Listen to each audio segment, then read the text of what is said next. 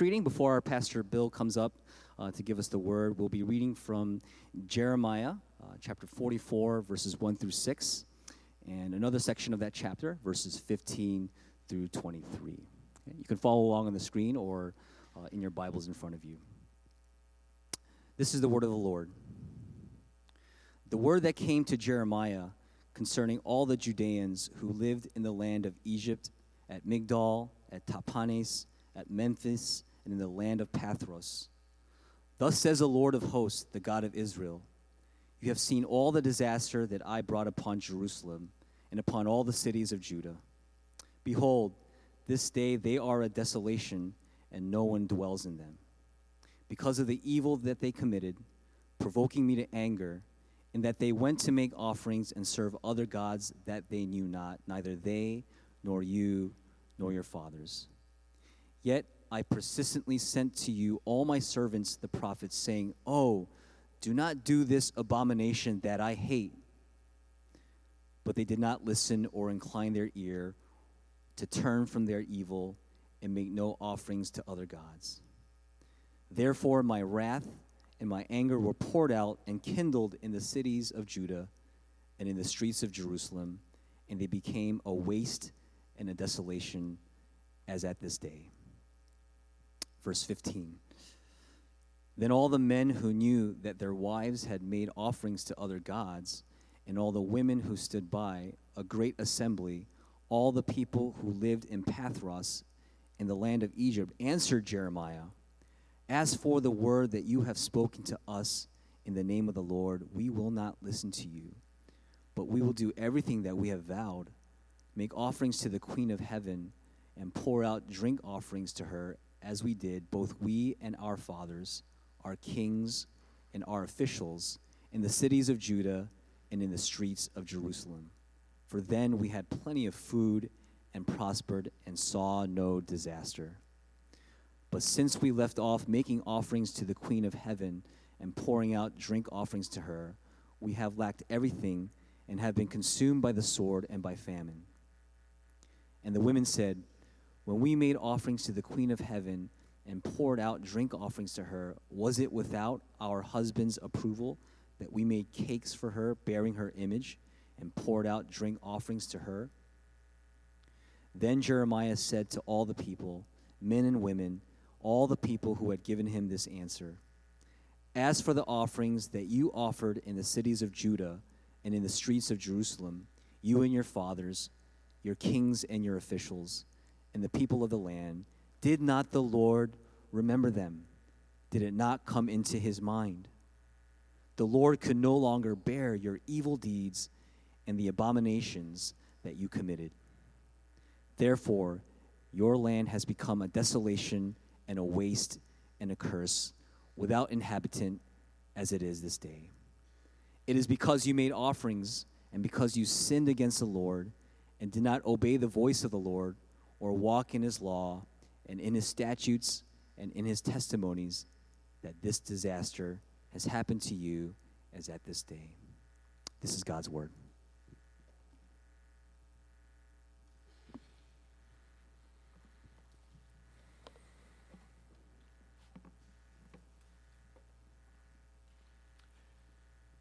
Good morning.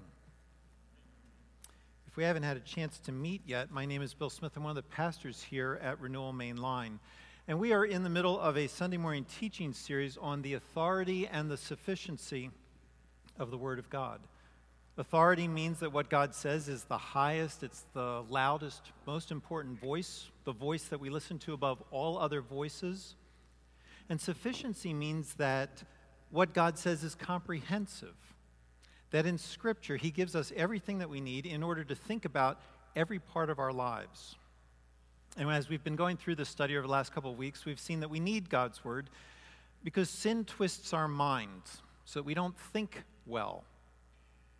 Our minds end up leading us away from the Lord, away from leaving, living well, and we end up ruining our lives. We need God's Word then to get us back on track so we think well again. We've also seen last week that God's Word has real spiritual power, that all by itself, His Word changes us, that the Word of God is active and alive, it's life transforming. so that as you hear more and more of what God has to say, you become more and more like Him.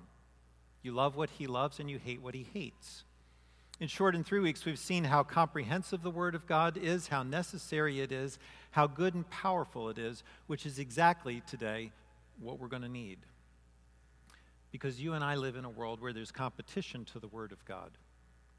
And that competition goes all the way back to the Garden of Eden. We learn there that Satan proposed to Adam and Eve that maybe they didn't need to listen to God's voice, to his word, because there were other voices, other more appealing authorities out there that they could listen to, like himself, for instance. Authorities that were not equal to God's authority, but authorities that, in Satan's view, were higher than God's authority. They were substitutes for God's authority. And there were authorities who were not simply higher, but they were equally sufficient. They were equally adequate for all of life. And ever since that moment, that has been the history of the human race. You and I live in a world where multiple voices speak to us. And each voice invites us to listen to that voice more than we listen to God. So, if you're going to stand a chance of growing in your faith in this world, you need what you see here in chapter 44. We're going to look today and learn three things from this passage.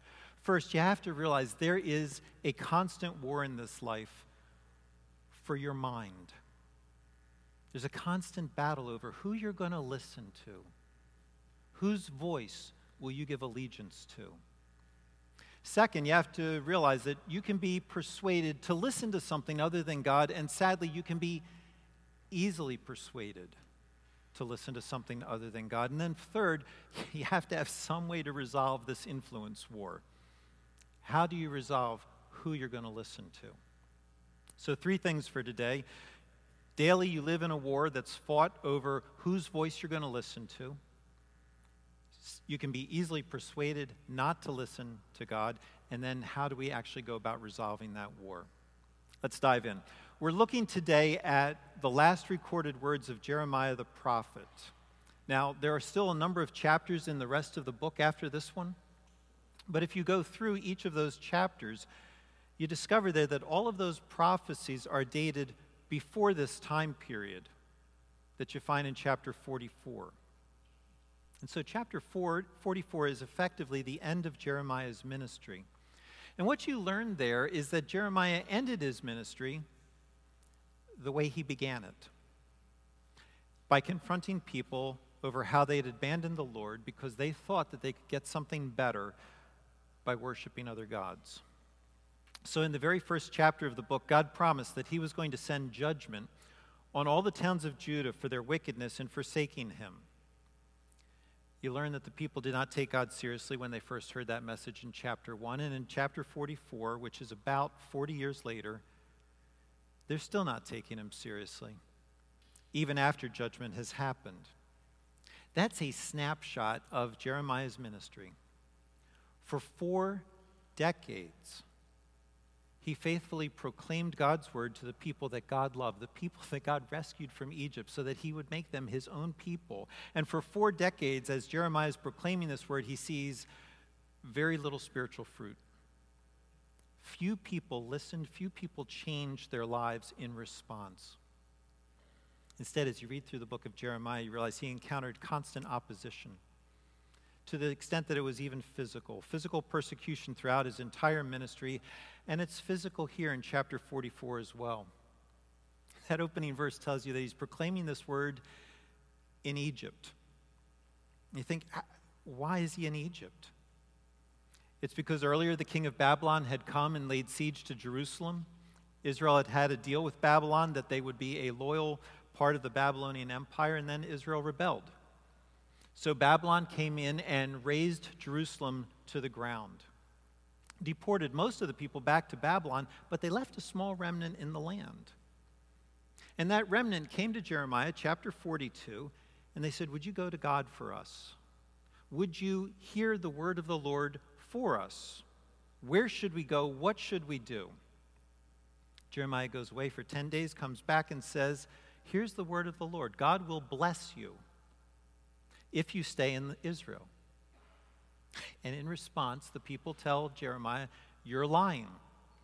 God didn't say that. You're making that up. They say to Jeremiah, We're going to Egypt instead because that's a safer, better option. And by the way, Jeremiah, we're taking you with us. And so Jeremiah finds himself in Egypt with people who are actively disobeying the Lord, actively not listening to what God has said, but listening to someone else instead. That sets the stage for chapter 44. God speaks to the people one last time, tries one more time with them. Chapter 44, verse 2. Thus says the Lord of hosts, the God of Israel You have seen all the disaster that I brought upon Jerusalem and upon all the cities of Judah. Behold, this day they are a desolation, and no one dwells in them. And as Pastor Dan read earlier, God goes on in that passage to spell out the reasons for that. It's because of the evil that the Israelites committed. They made offerings to other gods, they served other gods, even though God had warned them, pleaded with them, and they wouldn't listen. And so he concludes, verse 6 Therefore, my wrath and my anger were poured out and kindled in the cities of Judah and in the streets of Jerusalem and they became a waste and a desolation, as at this day. God says, Here's how it is. Here's the truth. Here's what the world is really like. Here's the framework for how you understand your lives. This is how you need to think about what you've experienced.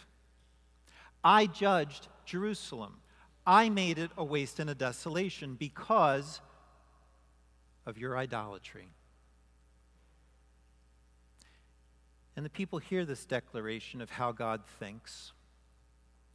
And they respond immediately, paraphrasing. They say, No, that's not the truth.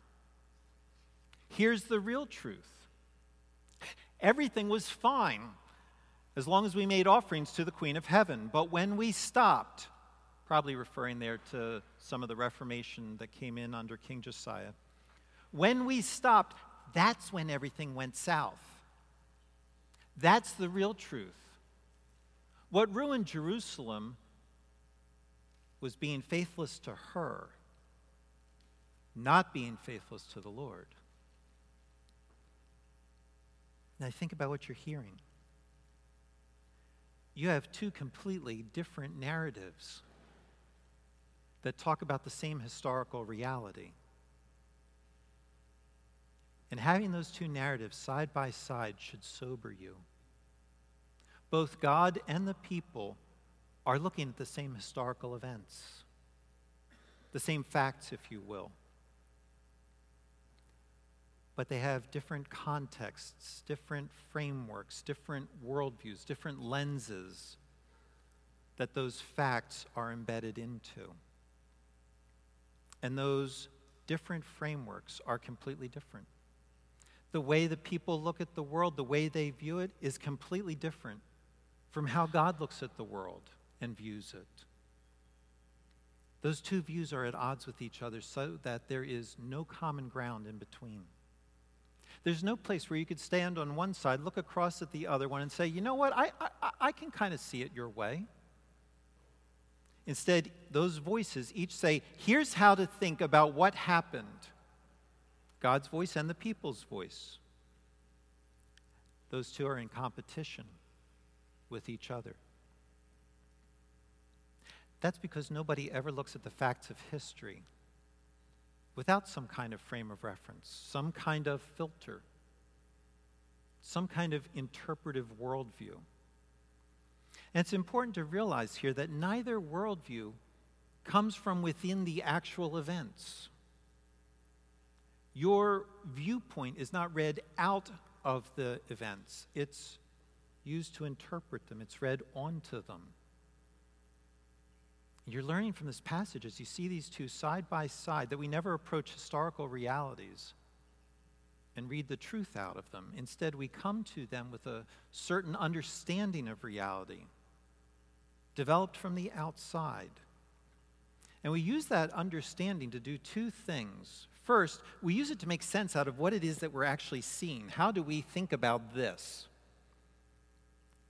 And then, second, we use it to tell us what should we do next with what we're seeing.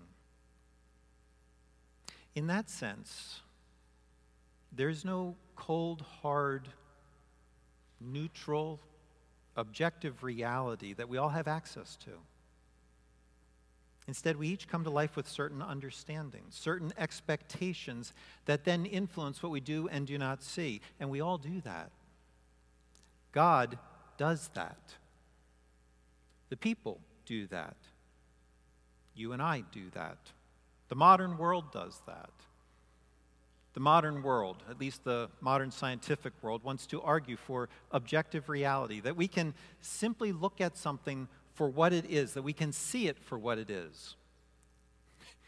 But if you think about it, you realize that's just another worldview. That also brings with it its own understandings and expectations. Let me see if I can get us on board with this. Think about it this way. If you tried to say something that would sound more neutral, something like, here's the cold, hard reality. Let's distill this down to its essence. Jerusalem was destroyed by Babylon. If you try that minimalist, just the facts, ma'am, approach, you've left something important out. You've left out the entire spiritual realm. You've said spiritual realm is not important, that it has no bearing on what we're actually looking at. And so we don't need to reference it when we talk about what happened. In other words, you're saying that whether the Lord or the Queen of Heaven exists, his or her existence has no bearing on what happened between Israel and Babylon. That is not neutral. That's not objective. That's a worldview. That's a voice that tells you what to pay attention to and what to ignore. In that sense, that voice shapes the facts it defines the facts. It tells you this counts as a fact, this does not count as a fact. This is important, this is not. And because it counts out the spiritual dimension, it's going to have to give you a different reason then for why Jerusalem is destroyed, why her people are either in Babylon or in Egypt. So maybe it'll talk about raw human power or it'll talk about the politics of the day those will be the responsible cause for why Jerusalem is destroyed and her people scattered, not some deity. In other words, the modern world has a worldview that's no more neutral and objective than what you find at any other time and place throughout history, all the way back to the Garden of Eden. And you have to understand that because this modern worldview is just as evangelistic as any other. It promotes its way of thinking. It tries to influence your understanding of the historical event and say this spiritual realm that you can you, you just factor that out. It tries to get you to listen to it and not listen to any other voice. It just hides that agenda behind the facade of objectivity and neutrality. In other words, what God is exposing there in Jeremiah 44 is the reality that you and I encounter every single day as we live in a broken world. We live surrounded by voices that are always trying to tell us to listen to them as they try to tell us here's how you should think about your life and about the larger world. We live in a world of voices that compete for our minds. And in His grace and kindness, God in chapter 44 spells out here's what that competition sounds like. God claims that His Word gives you the definitive way of understanding reality. And He tells you that it's comprehensive enough to understand what is happening right in front of you. And the people say, No. There's another way to understand this, there's another voice to listen to. And they recognize those two voices are not equal. The people say, This other voice that we're listening to, that's higher than what God has said. And so, Jeremiah, this time you're not mistaken. We said that in chapter 42. We said that you were lying. That's not true. Instead, verse 16, chapter 44, we know that you have spoken to us in the name of the Lord. We know that what you're saying is the word of the Lord, but verse 16, we will not listen to you. There's another word out there. We're going to listen to that one instead. We're going to give that one greater authority in our lives than this one that the Lord has spoken. The people understand that the two voices, their voice and God's voice, those two voices are incompatible with each other. We'll see in a minute that God agrees with them, agrees that there's no middle ground, there's no compromise. You realize, well, how can there be? Those voices go in so completely different directions. Why are the people in Egypt? It's either because pouring out offerings to the Queen of Heaven was bad and they didn't stop, or offering to her was good, but they did stop. There's no middle ground between those two. So either it was appropriate worship, it was good worship of her, or verse 4, it was evil, it was an abomination against God. There's no middle ground. That means that the former prosperity that they enjoyed was what? It was either the blessing of the Queen of Heaven, that was her reward for their worship, or it was the patience of God as He pleaded with them to turn from idolatry. It's blessing or forbearance, no middle ground. And so now the future is completely different. They should either start making offerings to her again, pouring out drink offerings to her again, or they should repent and listen to the voice of this incredibly gracious God who's trying to call them back one more time. See, the voice that you listen to is crucial. It tells you how to look at life, how to think about what's going on in your life, and it tells you what to do next. To either move toward the Lord of hosts or away from him. It's nothing in between. You can't blend those voices, you can't make them fit together. That's the nature of a worldview. Worldviews are always comprehensive.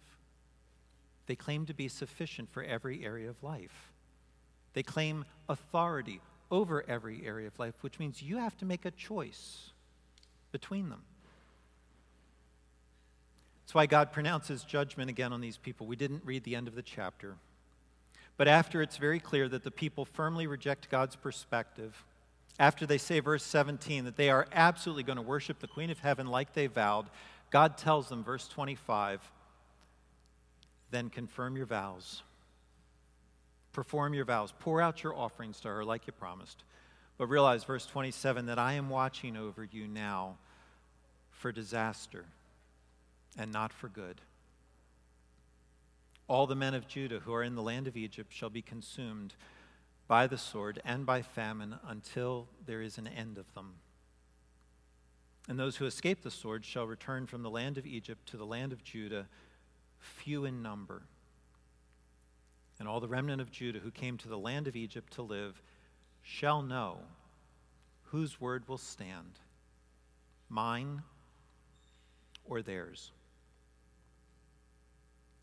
God understands their word, his word, they're incompatible. But he also understands they're not equal. They're not equally valid perspectives, not equally truthful. And so, because it's his world and because he really does know what's true in his world, he's going to allow it to be clear. He'll make it clear. Which one truly represents reality? Which word stands? Which voice is truthful? He's going to make clear whether idolatry is the key to a good life, as they've said, or whether idolatry will destroy you, like he says. This chapter ends with a really hard word of judgment. Keep it in context, because this is not where God started. He's been incredibly patient. He's spoken to them through Jeremiah alone for over 40 years. He's warned them over and over and over. He's pleaded with them. He got really embarrassing in verse 4, vulnerable. He begged them, Oh, do not do the abomination that I hate. You can't see any more of his heart. He's put it all out there. And they didn't listen for decades. And then he still pursued them, kept talking to them while they're in Egypt, just so they could have one more chance to hear him. You realize this is a God who really wants what's best for them.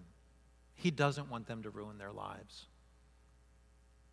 And yet they've told him over and over and over that they want to listen to someone else.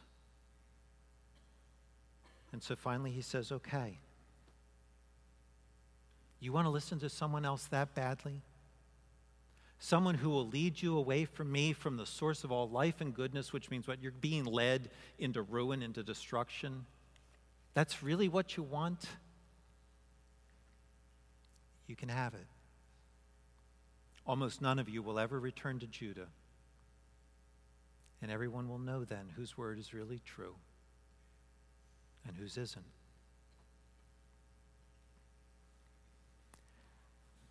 Brothers and sisters, that's the world you live in.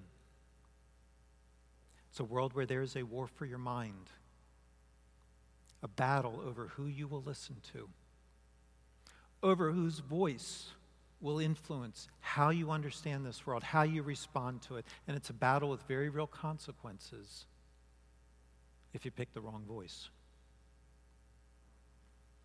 That's point one. Point two, it's actually worse than that. Because it's really easy for you and me to be persuaded not to listen to God because we come primed to listen to something else.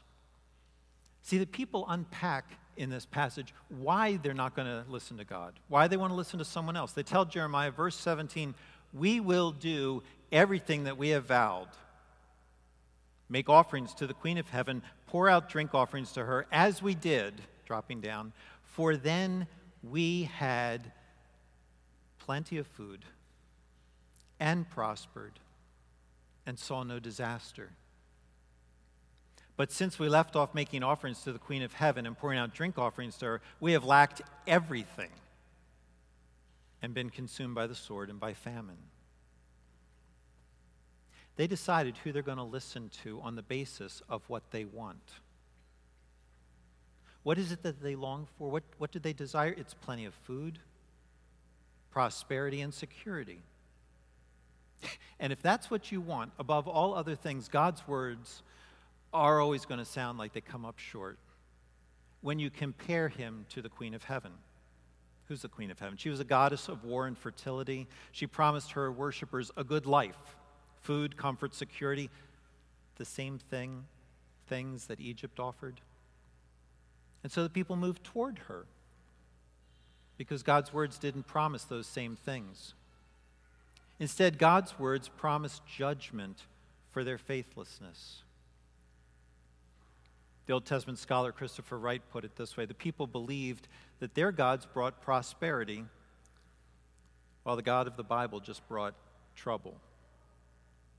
And so they settle the matter of who to listen to. Who will we worship? They settle it by using pragmatism.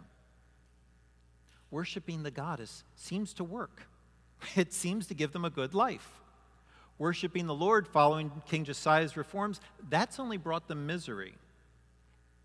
And so they conclude goddess worship works, it produces results. And so they don't ask the question, what is true? What is right?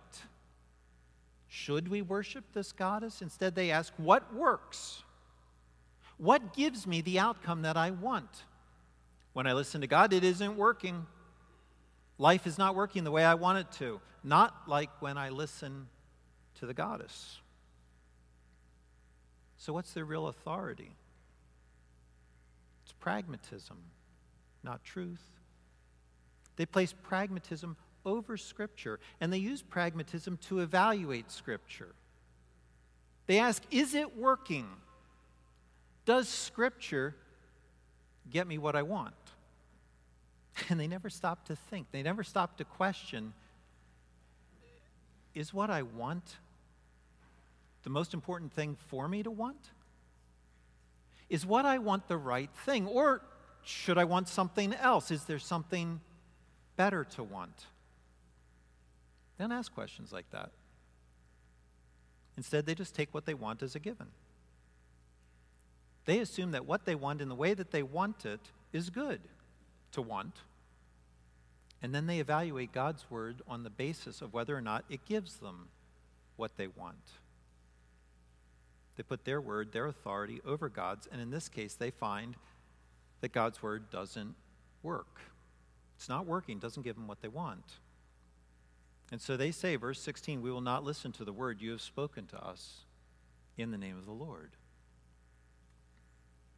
And you realize that if their wants were different, God's word would work. If what they wanted more than anything else was to love the Lord their God with all their heart, soul, mind, and strength, His word would work. It would guide them so that they could glorify God and enjoy Him all the time, regardless of what's happening to them. Glorify and enjoy Him even when life is not at all what they wanted. See, it's not God's word that failed them. It's that they wanted things in a way that God never promised them. And they didn't want the goodness that He had promised. So they elevated their word over His and judged Him because He didn't measure up to their word. We do that in lots of ways. Some of us are like the Israelites. We choose pragmatism, what works, over truth. Others of us elevate popularity as our highest value. We put popularity over Scripture and we ask if I listen to God, will I be popular with my peers? Popular with my society? And if the answer is no, well, we'll find a different voice to listen to. Others of us don't want to be popular. We want to be sophisticated. We want to be seen as cultured, with it, modern. And so we ask if I listen to God, will people think I'm sophisticated? And if not, who else can I listen to? Others of us want power more than we want truth. And so we ask if I listen to God, will I be able to get things done? Will my life turn out the way that I planned for it to turn out? Will I be a mover and shaker?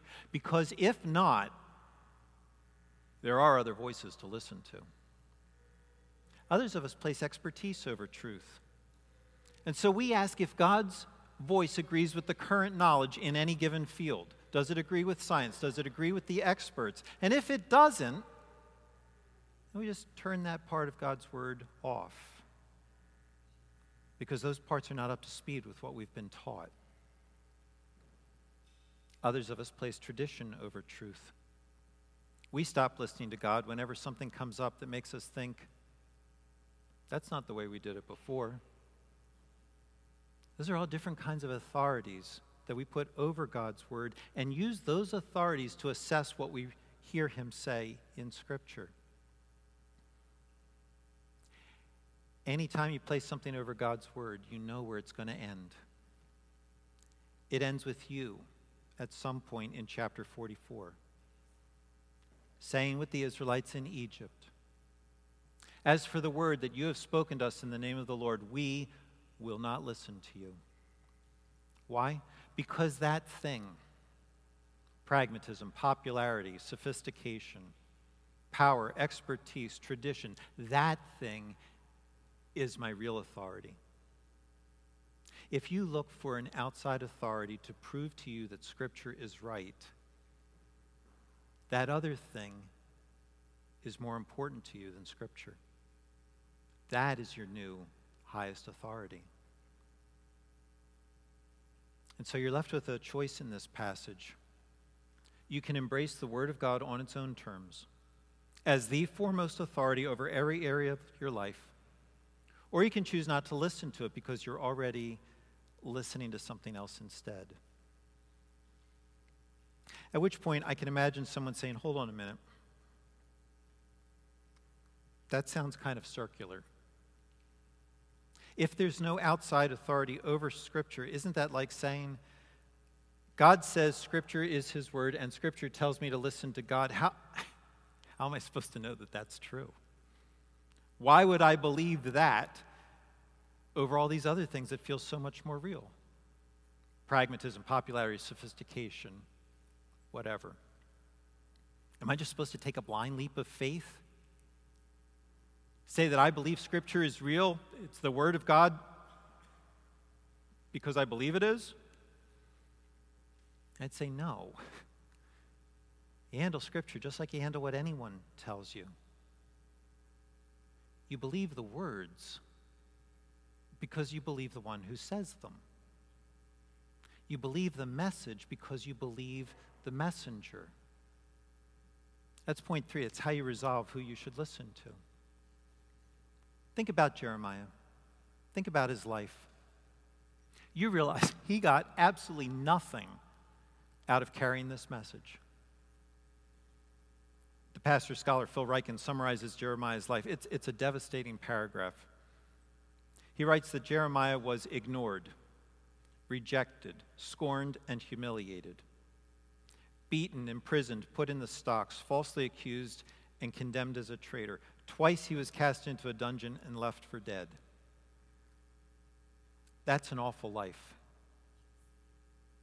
And now here he is in exile, carried away by people who want nothing to do with the God that he speaks for.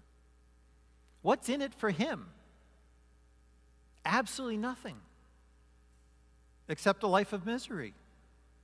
Nothing in Jeremiah's life looks like it works.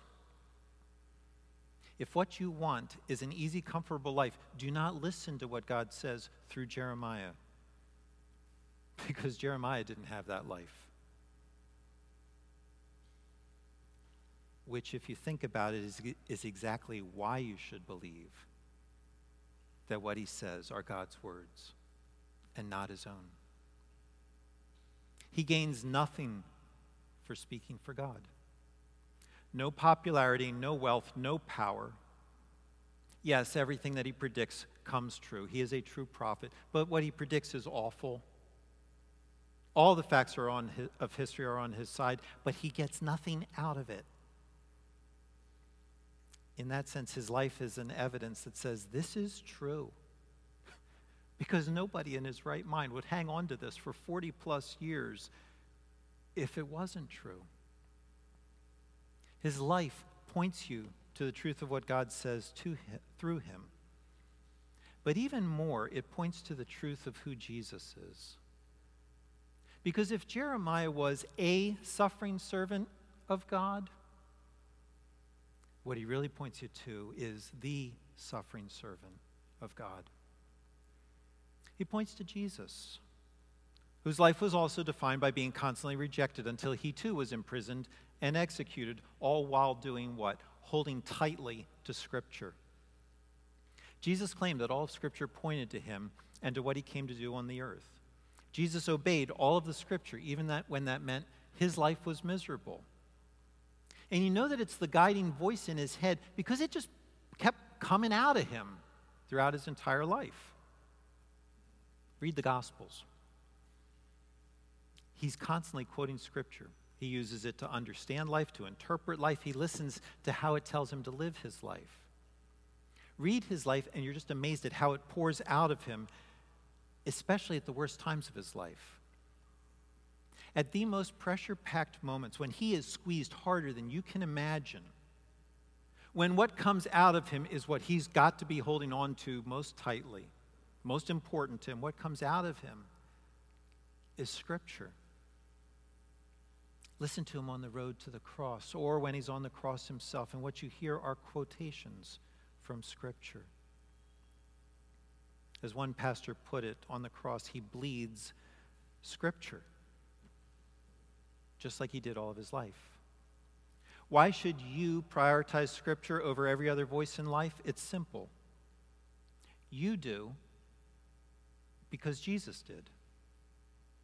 If you're going to follow Jesus, if you're going to listen to him, you have to listen to the voice then that he listened to. So if you are in the middle of chapter 44 and you're not really sure, how do I resolve this? Settle the question of what you believe about Jesus first. Because if Jesus is who he says he is, then, I'm sorry, if Jesus is not who he says he is, then who cares what he thinks? About Scripture or anything else. But if he is who he claims to be, if he is the Lord of creation, if he is this world's maker and redeemer, then you follow Scripture because you follow him. How do you go about settling what you think about him? Do this start with the Gospels. They claim to be eyewitness accounts. So look at them and then ask if these are not, if they're not true accounts, if they're not actual events, if they're just made up, why do they have all those details in them? We talk about this a lot here at Renewal. If the Gospels are not true, why do they have all that extra stuff in there, like names of people that you never hear from again? Numbers of things, like how many fish got caught or what time of day it was. See, those are the kind of things that we would put into a modern novel. That sort of makes it a little bit more full, we think. That kind of writing did not exist back then. Instead, if you read made up stories, legends, myths, every detail in them made a point. It moved the story along.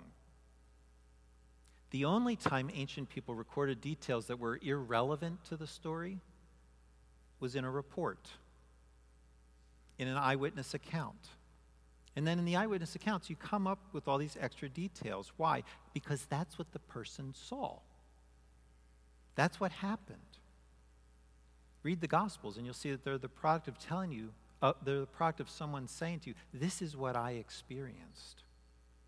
Or read the Gospels and think about how bizarre it is that the founders of the new Christian religious movement did not believe Jesus. Didn't believe him when he taught them about the most important part of his ministry that he had to suffer, die, and rise again three days later. That he would receive God's final standing word of judgment for you and me for the times when we've not listened to God. So that what? So that we could return out of exile to God. Jesus talked about those things regularly, and his disciples didn't believe him. How do you account for that? How do you account for them telling him that he's wrong? Not going to check to see if he actually rose that first Easter morning. How do you explain that? Unless it actually happened unless that's really the way it was. Or you can think about a passage like 1 Corinthians 15 when Paul tells you that at one point in time over 500 people saw Jesus risen from the dead. And that you can go talk to those people if you want because many of them are still alive. That's compelling. Why? One person can be deluded. He or she can claim that they saw something that they really didn't. Mass delusions don't happen. An entire crowd of people don't all see something that isn't there. Paul wrote that about two decades after the resurrection. It would have been really easy to disprove him or call him a liar. Really easy to go and check with those people. You wouldn't hang your ministry credentials on something so flimsy. You would not take that risk. Unless what? Unless it really happened. Unless at the same time over 500 people saw Jesus risen from the dead. Do all of those things prove the Bible is true? No. But if you still want to argue that the gospel is just a nice story, that it's a fairy tale that someone made up, then it is up to you then to explain all the evidence that points to it being historically accurate. So start there. Wrestle with the historical reality of the gospel accounts. And then think about what you read. Because what you find in the gospels is the most amazing man you find someone with this incredible character, someone who cared deeply about the marginalized. He enjoyed people that society was ready to throw away. He ate with people who were labeled tax collectors and sinners. He rescued impoverished people. He healed horrible, debilitating diseases, stood up to the religious elite, and never, ever once did anything wrong that people could point out and make the accusation stick. And yet, this same amazing man with this incredible character said the most bizarre things that no sane human being would ever think of saying. He said he could forgive sin. That's something only God can do. He said that before Abraham ever existed, that he already had. He said God was his very own father, not his creator, but his father. People got the point that he was putting himself in the same plane with God because they thought he was blaspheming. They tried to kill him when he said things like that. How do you bring those two things together? Jesus' character and his claims, his selfless, serving nature, and his claims of deity. You can try to say, well, he was a liar. You know, he was an intentional con man, maybe just deceived, maybe he was crazy. but then you look at his life and you realize, no, no, no con man, no crazy person ever loved people like he did. Never taught things that were so spot on helpful that people thought he was a great teacher. If you decide he's lying or deceived, again, it's up to you to explain why he doesn't act like a charlatan, why he doesn't act like a lunatic, why he doesn't benefit by ripping people off, and why so many people just wanted to be with him. And if, as you read, you decide he isn't lying, he's not crazy, he's telling the truth,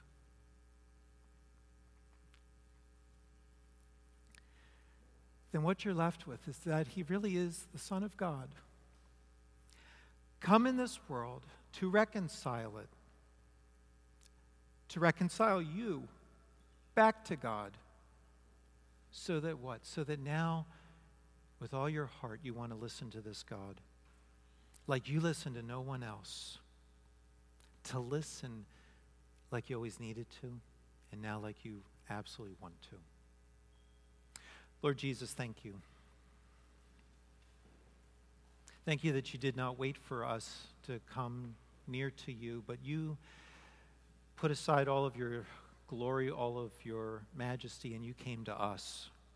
You came to us when we rejected everything you had to say. Lord, that's true historically, that's true individually. It's true of my life, it's true of my brothers and sisters, it's true of those who don't yet know you. And yet, Lord, you are persistent and gracious and kind and patient. Open our ears today so we hear you. And give us hearts that love what we hear. In Jesus' name, amen.